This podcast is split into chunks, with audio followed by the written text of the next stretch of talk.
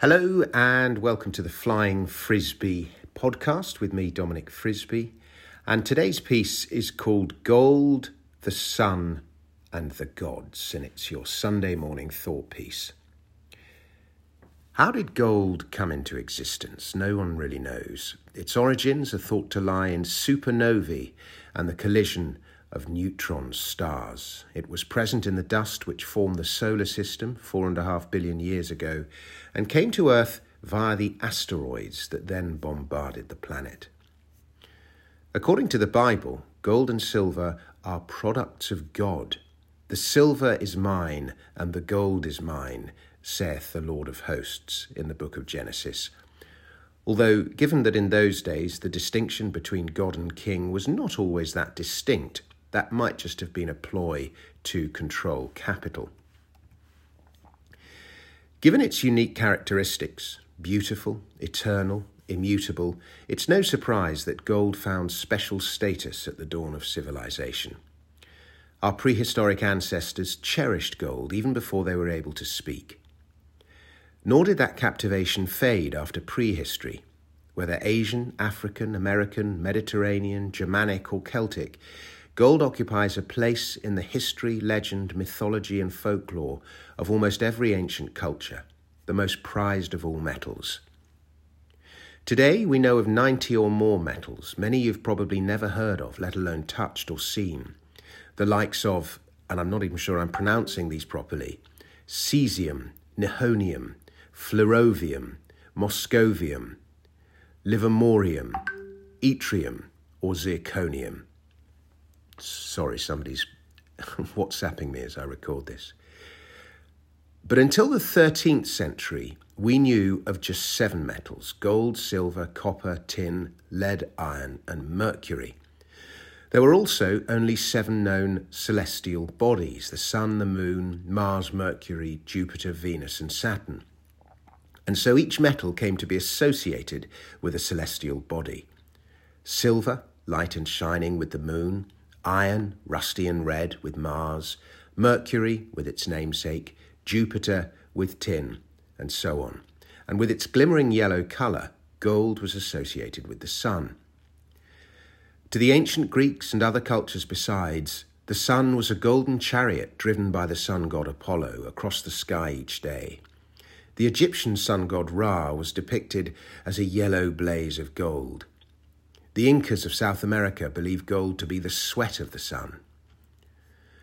The Latin word for gold, aurum, derives from Aurora, the goddess of dawn, who rose each morning to announce the sun's arrival. The root of the word by which the Celts and Greeks referred to gold was the Sanskrit harat, which means colour of the sun.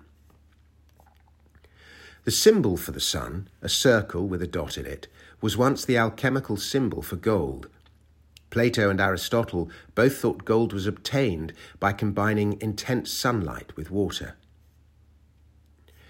There are seven days of the week, too, and so did each metal come to be associated with a day. Gold's day was, of course, Sunday. Silver, the moon, Monday. Iron, Mars, Tuesday, Mardi in French.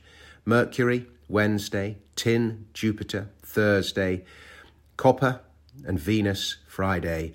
Lead, and Saturn, Saturday.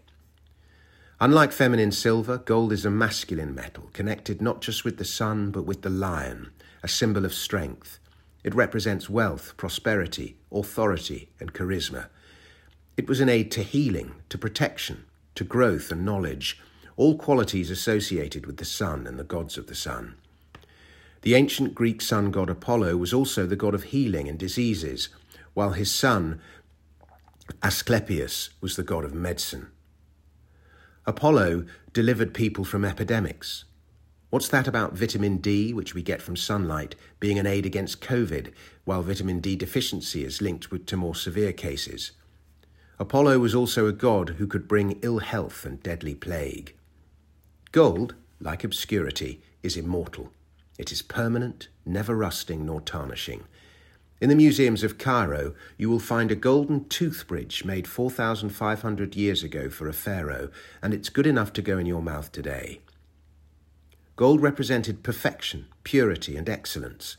Neither moth nor rust devoureth it, said an ancient Greek text.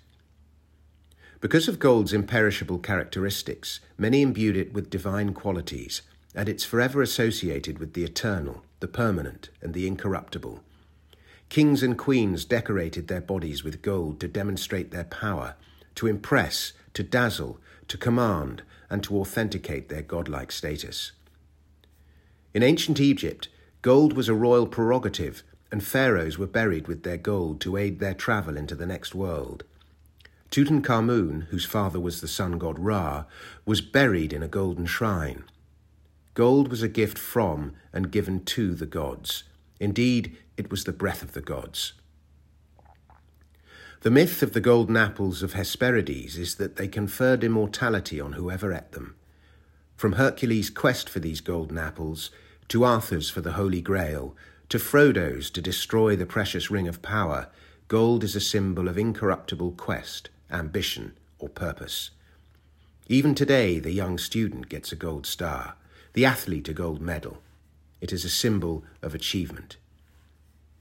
For numerous reasons, I'm a believer that everybody's investment portfolio should have an allocation to gold. And my recommended dealer um, is the Pure Gold Company, as I've said before, and you can find a, a link to them in the article. Thanks very much for listening. An earlier version of this article first appeared at Glint, and I'll be back with another podcast very soon.